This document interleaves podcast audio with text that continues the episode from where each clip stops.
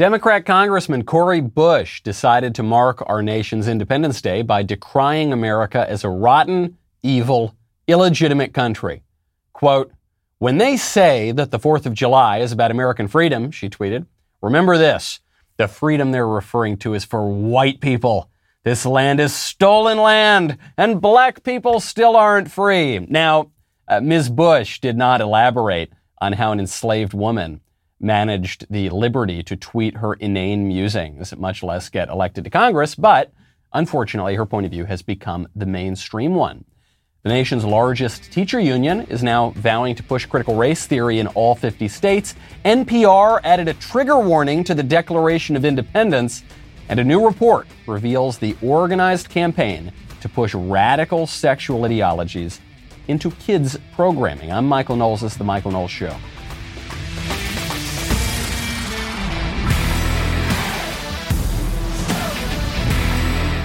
Welcome back to the show. My favorite comment from Friday is from Ryan Brewer, who says, If football is everything and everything is racist, doesn't that make the NFL racist? I think it does. I think that's that's pretty good argumentation. Don't think the NFL is capable of that kind of uh, philosophical understanding. Speaking of, I, I, have a second place. I have a runner up for my favorite comment. This from uh, Tony L, who says, Nietzsche predicted it. We killed God, the ground of all being and rationality. Science couldn't survive once its metaphysical foundation was removed. Now that's a little heavy for a comment at the top of the show, but I think it's absolutely true and it, and it undergirds a lot of what we're going to be talking about, about why half of the country seems to hate our country, at least at the level of the elites. Very difficult. How do these guys get any sleep? They must be so just fired up all of the time. Well, when I want to sleep well, do you know what I turn to? You know, I turn to my pillow. When you think my pillow, you probably are thinking of the greatest pillow that's ever been invented. Fair enough, it's got pillow right in the name. But my pillow didn't just stop at pillows. My pillow created the new Giza Dream bed sheets. They look, they feel great, which means an even better night's sleep for me, which is crucial to my very busy schedule of, you know, smoking cigars and kind of lazing about and playing with my little kid. My Pillow found the world's best cotton called Giza. It's ultra soft and breathable. It's also extremely durable. My Pillow sheets come with a 60-day money-back guarantee and a 10-year warranty. You're not going to need any of that because you're going to love them. The first night you sleep on the Giza sheets, you will never want to sleep on anything else. Giza Dream sheets come in a variety of sizes and colors. My Pillow is making a special offer right now, but just for you, my dear listener. You will receive two for one, low price plus free shipping. Go to mypillow.com and click on the radio listeners square. Use promo code DailyWire. There you will find not only this amazing offer, but also deep discounts on all the other MyPillow products, including the MyPillow mattress topper, MyPillow towel set, and so much more. Call 1-800-951-7163. Use promo code DailyWire. Go to mypillow.com. Make sure you use promo code DailyWire. Cori Bush, not the only person tweeting and declaring insane nonsense this 4th of July. There were a lot of people doing that. There was a, a Twitter account named Lakota Man. I thought this was a parody for a second, but I actually don't think it is. I think it might be might be serious, uh, or at least earnest and sincere. I'm not serious. This is not a serious person, but he might be earnest. Uh, the Lakota Man tweeted out, "Hey America." F you for desecrating our sacred mountain, hashtag happy fourth. And he's pointing to Mount Rushmore, which I just got to visit about a month or so ago. And it's very cool and it's very beautiful and it's out in the, out in the middle of nowhere. And this Lakota man's very upset, you see, because the Black Hills are sacred to the Lakota people until the evil white man and America came and stole it from them. Give back the land. Now, this went viral. A lot of people were agreeing with this man's sentiment. His photo of him flipping off Mount Rushmore appears to have been taken on a Nokia phone from like 1992. Uh, it was very weak sort of uh, uh, graphics. But then I, I Googled it. I said, wait a second. You know, because I know it's fashionable these days to believe that e- the evil white man and America specifically is the only uh, group that ever conquered an- anyone else in history. But of course, conquest is just how states have developed throughout since since the dawn of time. So, how long did the Lakota have the Black Hills for? And it turns out the Lakota they they did they were not born as a people in the Black Hills. They did not spring up in the state of nature in the Black Hills. No, they conquered the Cheyenne Indians and stole the Black Hills from them. And do you know when they did it? It wasn't in prehistory, it wasn't millennia ago, or wasn't even all that many centuries ago. It was 1776. So, as the Americans were fighting for their independence, the Lakota were stealing the Black Hills from the Cheyenne. And now, some random dude who calls himself Lakota Man is demanding that the United States give the Black Hills back to the Lakota who stole it from the. Why don't we give it to the Cheyenne? You know, something tells me the Cheyenne probably stole it from somebody else as well. And it's not really stealing so much as conquest. That is how America developed through treaties, first of all, Let's not forget that in 1620, when the Pilgrims came to America, they initially established very strong diplomatic relations with the Wampanoag Indians and actually allowed the Wampanoag to become a pretty serious political power in the region. That's why they, the Wampanoag partnered up with the Pilgrims against warring Indian factions, and they had a mutually beneficial relationship because the Indians, contrary to modern racial theories, were not just some passive subhuman group. They were men. They were real men who knew how to engage in diplomacy and warfare with other men, and they did that for some time until, sadly, the child of the, the Wampanoag chieftain uh, stupidly declared war on the Pilgrims, and then, then it all went to uh, hell in a handbasket. A history for another time, maybe when we, when we get to the anniversary of the, of the Mayflower landing. But why is it that the United States is so is singularly responsible for all these terrible things? Lakota Man, Cori Bush were not the only people criticizing the U.S. Mia Khalifa who is she's an adult film actress. I'm very pleased to tell you, by the way. I don't mean to uh, preen or boast. I'm obviously a miserable sinner who who you know has has done uh, terrible things in my life, just as has every single person. But I can say with total honesty. I have never seen this woman's work, and I'm very glad because if her uh, if her professional work is anything like her political commentary, I bet it's not very edifying. Mia Khalifa decided to uh, take the occasion of the Fourth of July to criticize and deride the United States. Morning! Happy 4th of July! I just want to remind you guys on this beautiful Independence Day that all America does is destabilize other countries and then treat refugees and immigrants from those destabilized countries like second class citizens and trash.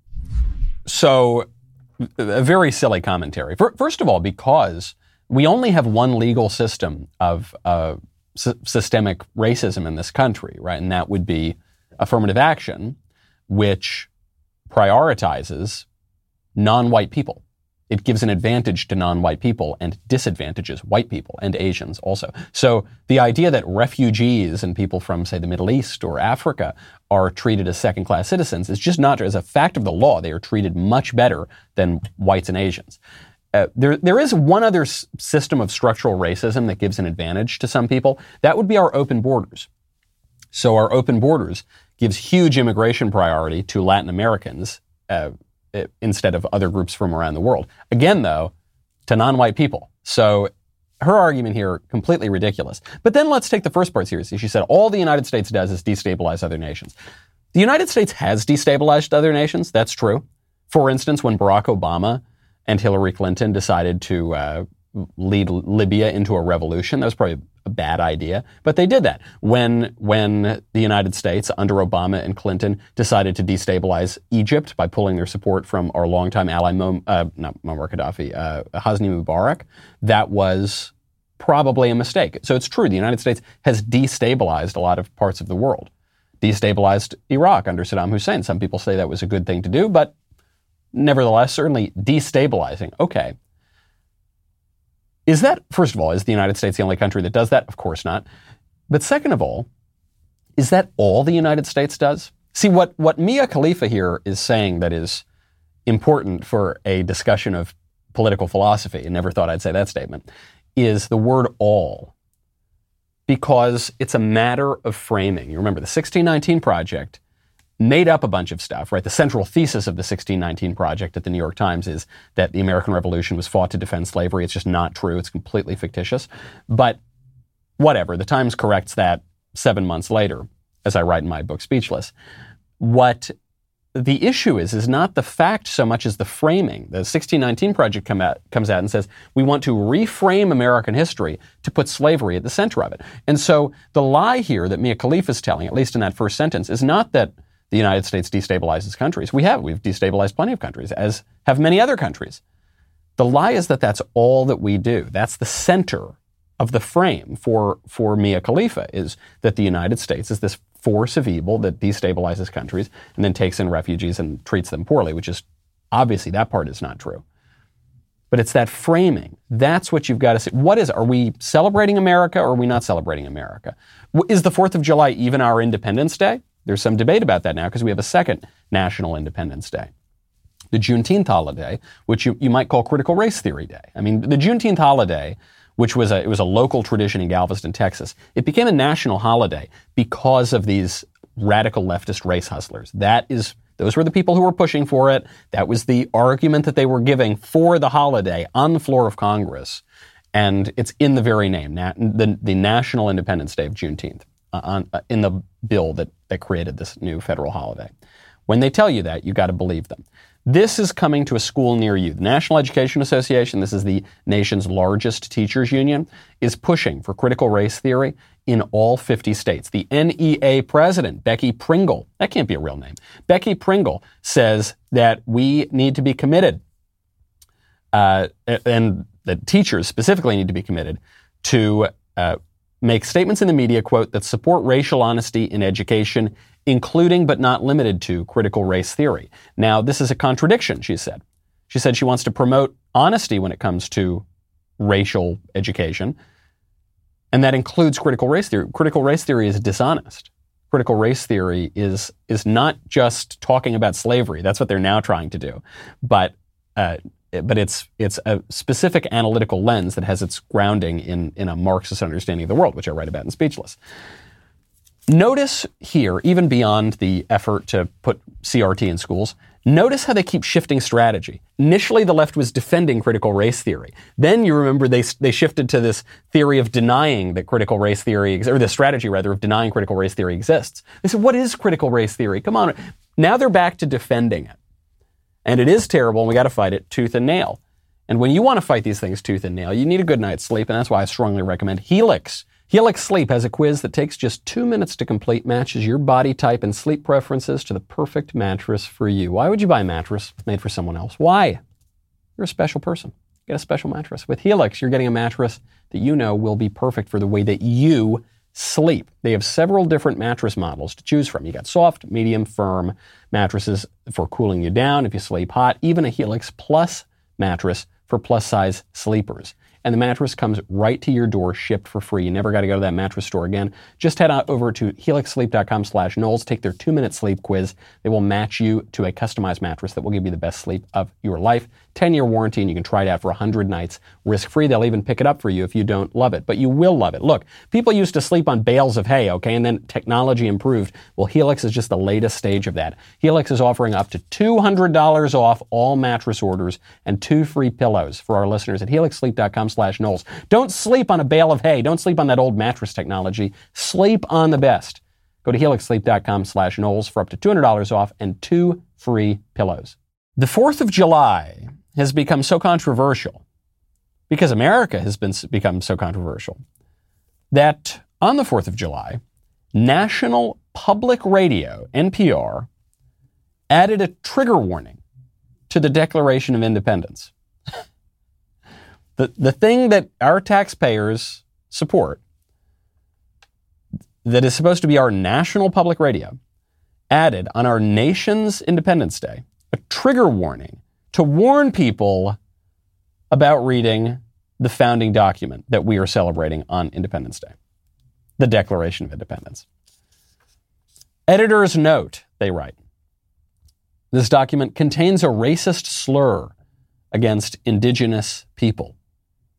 It's referring to this line. Everyone knows we hold these truths to be self evident that all men are created equal, that they're endowed by their Creator with certain unalienable rights. Among these rights are the rights to life, liberty, and the pursuit of happiness which are, is really misunderstood these days.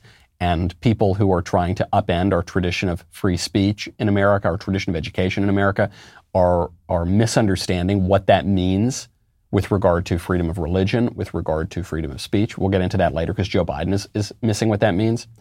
But everyone remembers that part. You know, the Declaration goes on and it details specific issues that the colonists have with King George.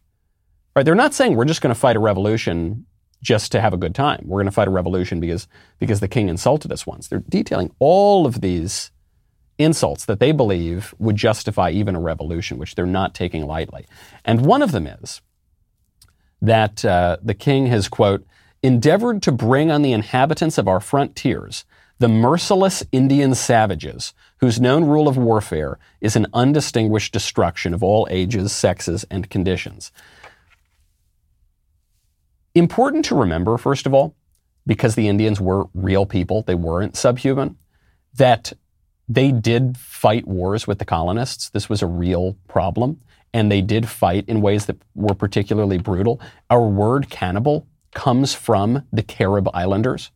That's actually, we didn't have a word for cannibal before them, and the Iroquois in upstate New York practiced cannibalism and lots of other things. Scalping, attacks on women and children. This was real. This is not the whitewashing of history and the propaganda. No, the only propaganda you're getting is the idea that uh, the Native American Indians were living in harmony, singing kumbaya in drum circles before the evil white man got here. It just wasn't true. There was vicious, vicious, barbaric warfare going on among the Indian tribes, and the colonists had to deal with this. And one of the issues here is that King George was not helping out very much, and this is a, a big problem. Now, NPR says you're not allowed to say that. Well, what if they were behaving as merciless savages? You know what the word savage means? It derives from uh, the woods. It derives from like forests, and these Indian tribes were living in the woods. It's, it's an actual, a clinical term. All right, enough of defending the Declaration of Independence. What the NPR is saying is, even, even if that's true, you're not allowed to say it because that's offensive now. Even if this was integral to our history as a nation, we're not allowed to say that. We're not allowed to. You've got to exercise caution when you're reading even the Declaration of Independence. Proving Donald Trump right, once again, when he said they're not just coming after Robert E. Lee, they're not just coming after Stonewall Jackson, they're coming after Washington, they're coming after Jefferson, they're coming after the Declaration of Independence. The left is coming after the whole country. And they're doing it largely through the schools. They're doing it through all the institutions, but largely through the schools. They're trying to educate you, in, indoctrinate you into hating your country. Enter David French. I've always had a perfectly fine relationship with David French, even though he's a former Republican. He was considered a conservative columnist. He might still consider himself a conservative columnist, but I think he's now decidedly in the liberal category. Uh, but he sort of gives cover to the liberal regime. And very famously, he he defended drag queen story hours, one of the blessings of liberty, in a debate with the conservative Sohrab Ahmari. So David French has an article in in the New York Times, and I can't. It's not just David's article. It's uh, Kmele Foster, David French, Jason Stanley, and Thomas Chatterton Williams. This is uh, four, four people writing one column. I, I, think they took five words each. How many people does it take to write a column? In the New York Times, who knows? Anti critical race theory laws are un American, say the columnists. I won't read the whole thing because I, I just, I can't. I can't. We all had a nice weekend and I can't voice that upon us. But it is important to understand the argument they're making. They say, what is the purpose of a liberal education? This is the question at the heart of a bitter debate that has been roiling the nation for months. Schools, particularly at the kindergarten to 12th grade level, are responsible for helping turn students into well-informed and discerning citizens. At their best, our nation's schools equip young minds to grapple with complexity and navigate our differences. At their worst, they resemble indoctrination factories. Pause it right there. Education and indoctrination mean the same thing. They derive from the same word, they just have different connotations. Education good, indoctrination bad. But either way, you're teaching people stuff, and education is a coercive act. And liberal education, apparently these guys don't understand that, but liberal education even is a coercive act, because the point of liberal education is to make sense of your liberty. And in order to do that, you need to tamp down your basest appetites and you need to cultivate your higher virtues. And you need to unlearn things that are false and you need to learn and practice things that are true. And you need to suppress things that are vicious and you need to cultivate things that are virtuous. This is a bit of a paradox. It seems, it seems tricky because we want to be free people and we want education to be liberating. But in order to cultivate our virtues, we need to be coerced into that.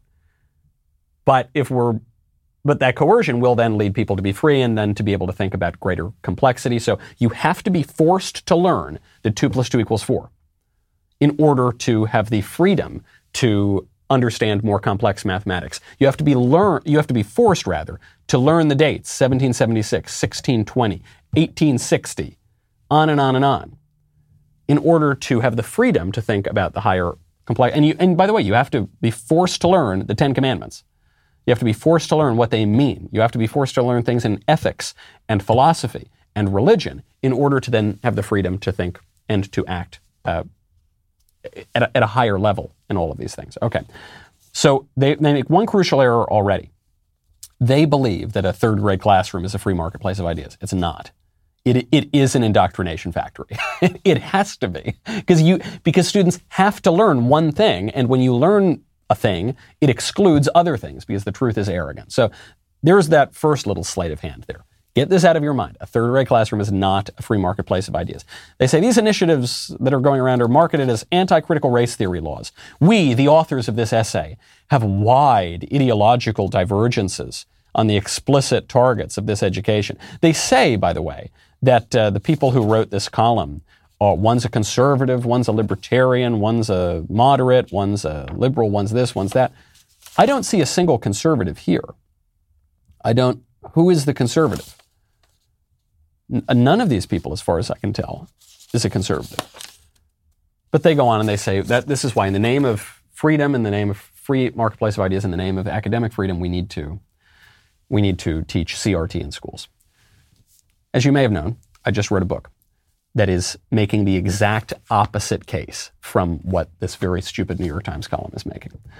Uh, I highly recommend you read the book. I thank everybody who has read the book. You know, the book just on, I think it was on Friday after we were off air, the book hit number one on all of Amazon. There was a little bit of a uh, controversy last week because our book outsold every other nonfiction book in the country. By the way, no bulk sales, no cheating. This was all just people going out and buying books. And uh, the New York Times snubbed us, even though we had something like 40% higher sales than the number one on their list that week. And we had many multiples of the sales that were lower on that list. It's fine. Who, who cares about the New York Times? Uh, people went out and bought it. Then on Friday, it became the number one book in the country. We beat Quentin Tarantino, his, his new book, uh, Once Upon a Time in Hollywood, which is this novel he had released last week you know, from the movie. We were beating that. Now, you know, we're still toward the top of the list, but it, you know, it's it's not number one as of right now. Until you all go out and buy that book.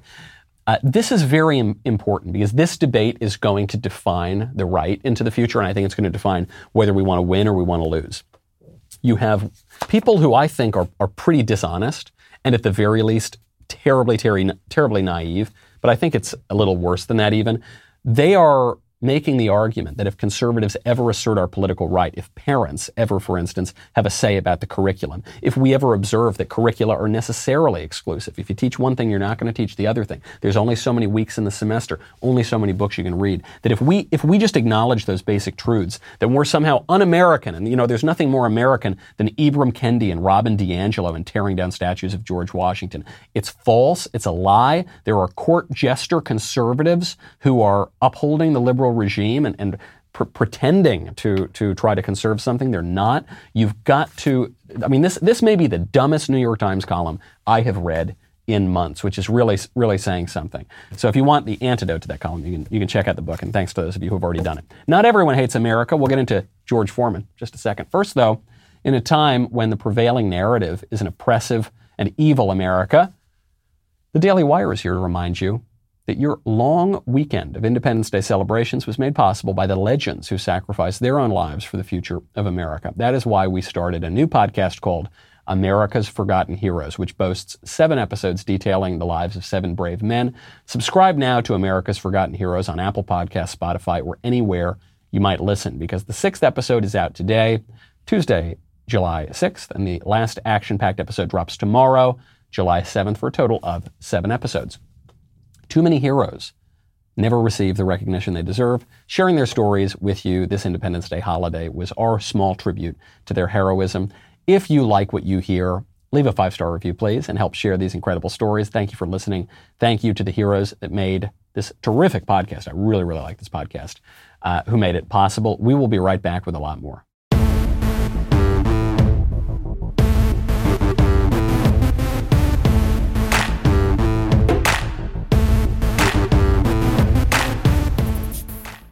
Not everyone hates America. A lot of people hate America. Cori Bush, the Democrat congressman, seems to hate America. Uh, the uh, silly people who wrote in the New York Times defending critical race theory, they don't seem, they don't definitely don't get America. And I, I wonder, I wonder what what kind of vision of America they really want to have going into the future. Mia Khalifa, a the, the adult film store, she doesn't like America. I mean, this is everywhere. This is the whole culture. This the, so much of the politics. But you know who loves America? George Foreman, the master of grilling, the Olympic gold medalist, the heavyweight champion boxer. George Foreman still loves America. He tweeted out, quote, For about 54 years, people have asked me not to keep saying I love America. Well, I do, and I'm not ashamed. Don't leave it, love it. Happy 4th of July. I really like that. This is still really powerful stuff. Uh, you know, I know people are feeling a little down in the dumps about America right now because so many of our liberties are being taken away, our traditions are being upended, our standards have been upended by the radicals for the past 50 years or so, and we've been impotent on the right at, at, fighting back because we've we've misunderstood what it is because we read stupid columns in the New York Times like the one that defends critical race theory. Uh, but George Foreman says, "Now hold on, I still love America," and it, it does remind me that when when you see an American flag, generally speaking, you're looking at a conservative, right? It didn't used to be that way. Both sides used to wave the American flag. That is no longer true. And actually, there were some journalists who were reporting on that this week you know how much I hate to say I told you so on this show. Well, I've been saying it for a while. I said the American flag has become a partisan symbol because the left hates America, so they hate the symbol of America, so they protest the symbol of America. And everyone told me, no, that's crazy. You're misinterpreting it. It's wrong. They just, people are protesting police brutality or whatever. That's why they're protesting the flag, which is the symbol of the whole country. But I said, no, they just, they don't like America. They want to upend America, so they have their own flags. They'll wave the, the rainbow flag. They have a new, it's like a, new new racial rainbow transgender flag. It's called the Progress flag. That's the flag. That's the flag of the liberal empire, or the or the BLM flag. They wave that, but they're very unlikely to wave the American flag. Well, George Foreman still waves the American flag. I still wave the American flag. American patriots, I think, still wave that flag. There were some customers at Walmart just spontaneously over the weekend broke out into song, singing our national anthem.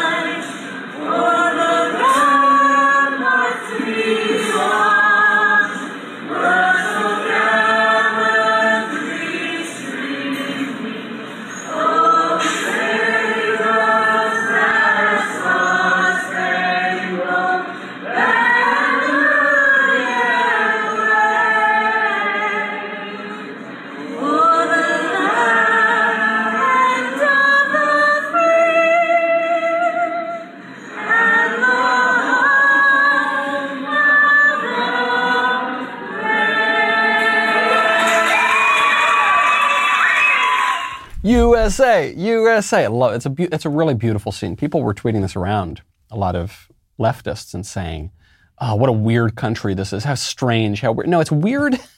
it's weird for you because you are a selfish narcissist. if you if you find that weird, that says more about you than it does about the country and uh, about the people who are singing that. It is natural and right to love your country as an extension of filial piety, as the love that you have for your family. A lot of people don't love their families very much, though, either, or respect their families.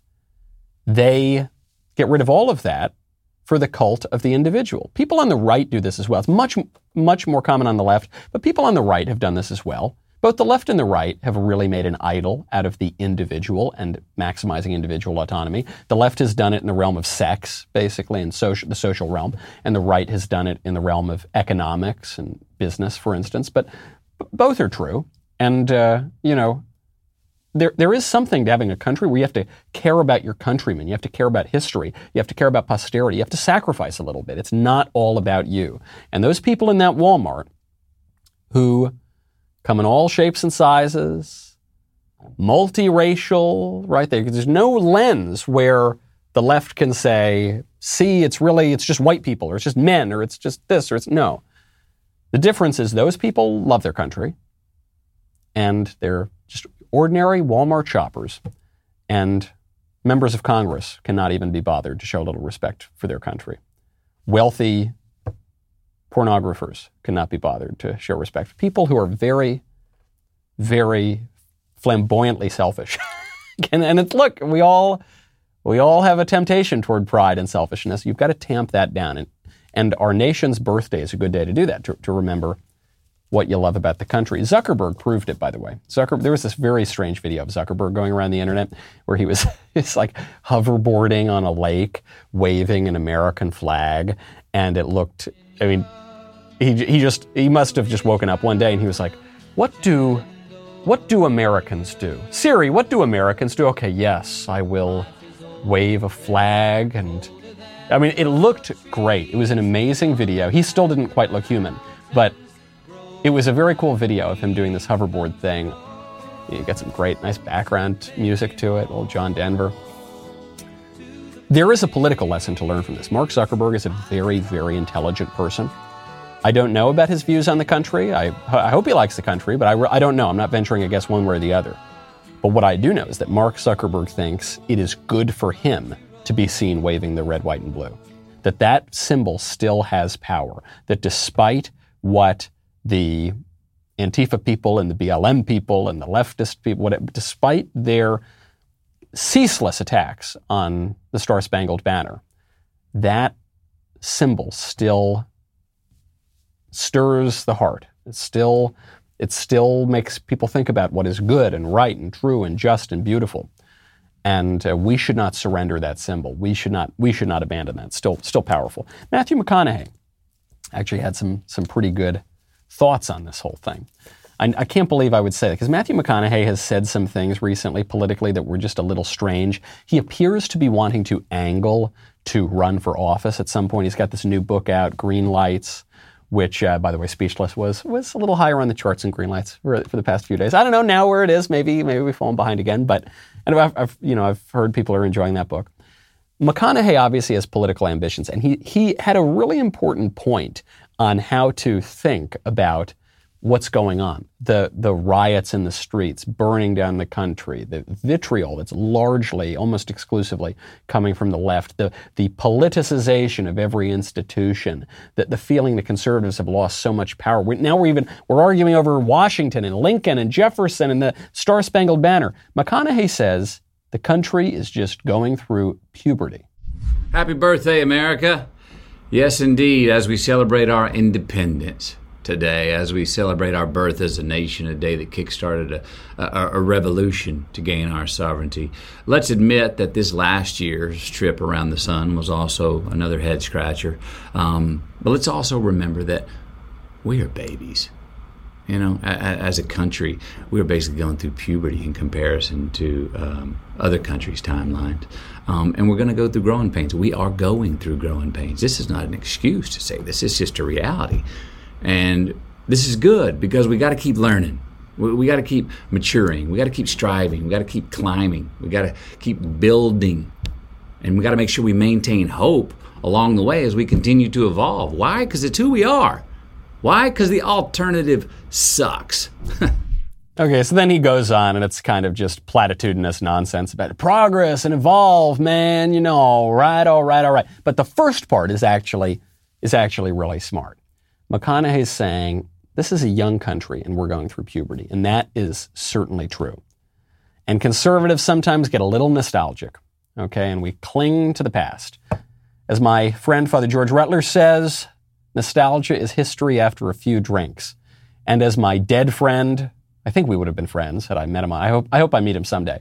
Chesterton famously says, when you, when you leave a, a white fence, just you leave it. You leave it out in the middle of nowhere, you go away. When you come back, it will not be a white fence any longer. It, there will be dirt, there will be bugs, there will be stuff all over it because you don't leave it in stasis. You leave it in a torrent of change. The thing that is, is constant is change. There is no such thing as stasis in this world. And so when we pine for this time of 1776, we're pining for something that we can never go back to. None of us would actually want to go back then. No one actually wants to live outside of his own time because our time has in some ways shaped us. And so we are suited for the time that we are in, uniquely suited for this time that we're in. And we need to do something with that. We are very, very young as a country, 250 years old, just about. So, so what is our narrative going to be? The narrative is, is not, was not settled 20 years ago, 50 years ago, 60 years ago, 100 years ago. It is still settling now.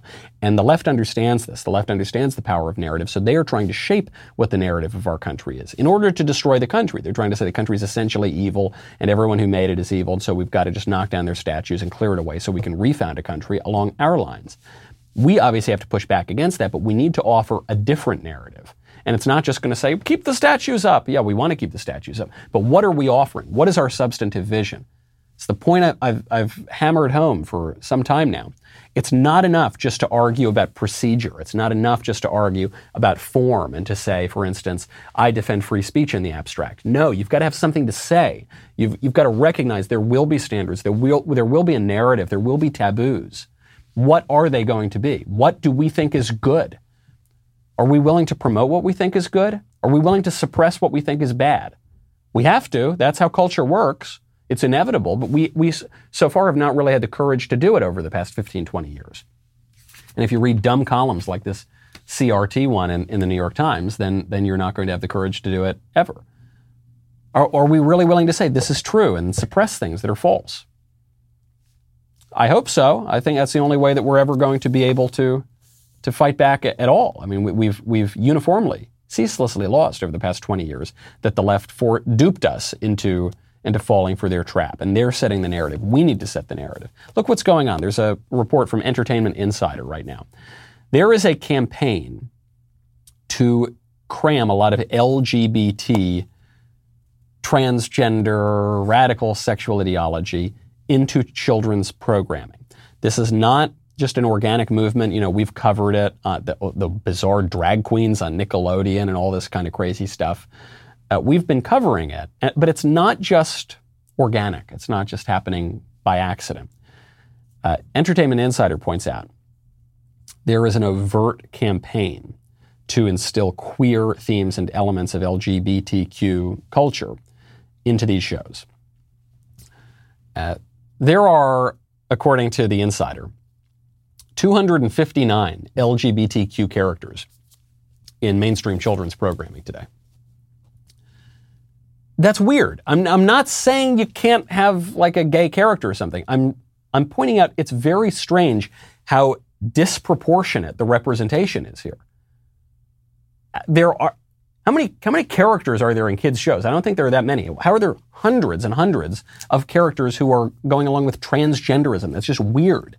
That doesn't, that doesn't reflect reality, which is the, the argument that very often you'll hear people who are promoting radical sex ideology in schools or critical race theory in schools is they'll say, well, we just want to expose children to reality and show them, you know, but that's, this isn't reality. What are you talking? Drag Queen Story Hour isn't reality. There, this is a very strange niche sexual fetish that some people have. Why are you now presenting this in as many public libraries and, and, and schools as you possibly can? Why are you putting this all over children's programming? Critical race theory isn't reality. Critical race theory denies reality, for goodness sakes. Why are you putting that in schools because you're trying to transform reality. You're trying to redefine reality. This has been the campaign of the left for a very, very long time. This is uh, uh, in part u- uh, using GLAAD. GLAAD is uh, one of the LGBT organizations in the country. Uh, by the way, not even the most radical. The most radical, I think, goes to the Human Rights Campaign, ridiculously named Human Rights Campaign. They're the ones that really successfully redefined marriage. But but you have, for instance, one uh, showbiz type who his name is uh, Petoskey, who says, "I had to fight with the help of GLAAD to get the actual word pride in a script instead of it being called Rainbow Parade or something like that. He had to fight. He had to go in in writers' rooms. There are these people who are campaigning to get this ideology in there. They're campaigning to get this ideology into schools. We need to fight back. There is there is nothing American about permitting radicals to upend the whole culture. Conservatives used to know this. William F. Buckley Jr. launched his career on a book talking about how insane it is to allow radicals to do this sort of thing in schools. Now we've forgotten that because of the squishes and the court jester conservatives who are who have outrageously claimed the mantle of conservatism to undermine that tradition. Is that America? No. If that's America, then something's gone seriously wrong. We need to cl- reclaim an older tradition. A lot of people don't know what America is. Joe Biden just made this statement. Joe Biden came out, he said, It's impossible to define what America is. I've often said that America is the only nation in the world founded on an idea. Every other nation in the world is founded on basis either uh, that, that your geography or, or ethnicity or religion. You can define every, almost everyone else based on those characteristics. But you can't define America. I defy you to tell me what constitutes an American. You can't do it. We're an incredibly diverse democracy. But there is one thing that does define us as a country. We're founded on an idea that we hold these truths to be self evident that all men and women are created equal, endowed by their Creator with certain inalienable rights. Pause it right there. Did you catch the contradiction? I, I, bet a lot of people didn't catch the. I mean, you, you, the listener, I'm sure did, but a lot of people listening to Joe Biden's droning, half asleep speech probably did not. He said, "You can't define Americans by their religion. You can't. You can't. You can't. I defy you to define an American by his religion." No, it's defined by an idea that all men are created equal and, and endowed by their creator with certain unalienable rights. Uh, hold on. Sounds kind of religious to me. You know, what is what are religions? Religions have ideas. They make certain claims about history, perhaps about the the world, about ideas, about what what this whole world is, who we are in relation to the world. Ameri- uh, first of all, America is not just an idea. America has a creedal aspect to her character, but it's not just an idea. It's also geography. It's also specific people. It's also like uh, things that have happened. You know, it's also the sea to shining sea and the Great Plains and all these things. But there is a creedal aspect to her character. And that creedal aspect is a religious idea that, by definition, excludes other ideas. If our country is founded on the idea that all men are created equal and endowed by our Creator with certain unalienable rights, then America excludes atheism. It excludes it. It's not part of the American idea. If you are a, a militant, die-hard atheist, we need to get religion out of all aspects of public life, you are anti-American. I'm sorry to tell you that. If you are one, I'm not saying if you're one of these amiable sort of agnostic types who just says, ah, whatever, I don't really. I'm saying if you are knock down the Ten Commandments at the courthouses kind of atheist, you're anti-American according to Joe Biden's own logic, because America was founded on an idea, right? And the idea is a religious idea that God endowed us with rights. So that, yeah, I can, I can at least define an American in that way. Well, what is an American? I'd not, not bound by race. Well, that's true. I mean, there were, you know, you can trace racial groups in the country. It was settled by Englishmen, right? That's just a fact of history. America was settled by Englishmen. Uh, m- m- then you know some Irish came in. Then some you know you'd say there were obviously African slaves brought over, but they were not considered citizens for quite a long time. Uh, there was a bloody civil war to resolve that problem. Then then you had some some waves of migration, and then you tamp down on migration. We had effectively closed borders for a long time. So yeah, you can you can kind of trace these things. Well, what binds us together then? One, that religious idea. Uh, how about language? We do, increasingly we speak other languages in this country, but we speak English, right? It's all our documents are written in English. All our founding documents are written in English. We speak English on the street. So that binds us together. If you don't speak English, better learn it because America speaks English for now, and we should. We're going to speak one language or another. Words are necessarily exclusive and discriminatory. They discern one thing from another. So you better learn it.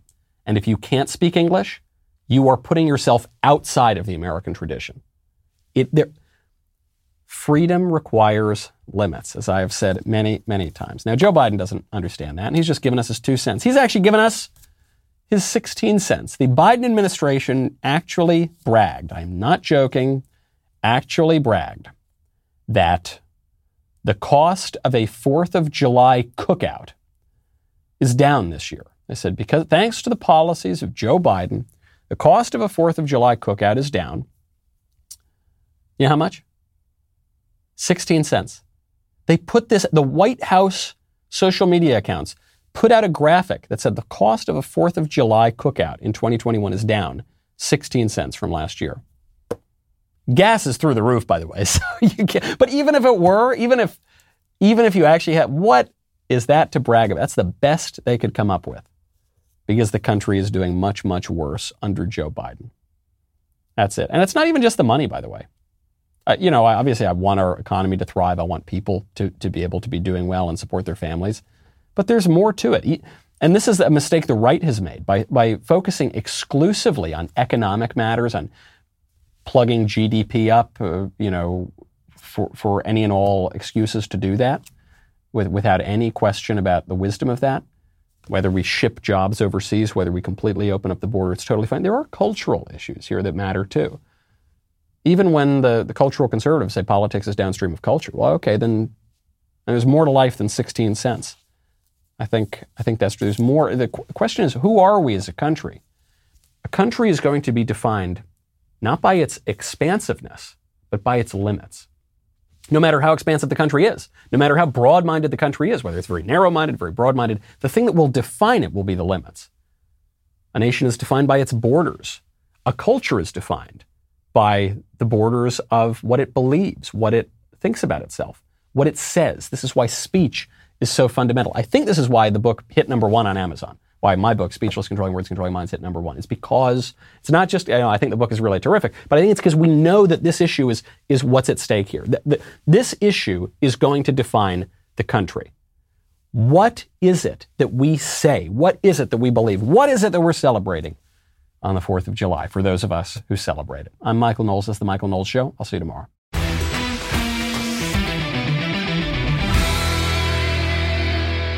If you enjoyed this episode, don't forget to subscribe. And if you want to help spread the word, please give us a five star review and tell your friends to subscribe. We're available on Apple Podcasts, Spotify, and wherever else you listen to podcasts. Also, be sure to check out the other Daily Wire podcasts, including The Ben Shapiro Show, The Andrew Klavan Show, and The Matt Walsh Show. The Michael Knowles Show is produced by Ben Davies. Executive producer, Jeremy Boring. Our technical director is Austin Stevens. Supervising producers, Mathis Glover and Robert Sterling. Production manager, Pavel Vidovsky. Editor and associate producer, Danny D'Amico. Audio mixer, Mike Coromina. Hair and makeup by Nika Geneva. And production coordinator, McKenna Waters. The Michael Knowles Show is a Daily Wire production. Copyright Daily Wire 2021. Today on The Ben Shapiro Show, prominent leftists in politics, media, and culture protest America on Independence Day Plus. The National Education Association pushes critical race theory. That's today on The Ben Shapiro Show. Give it a listen.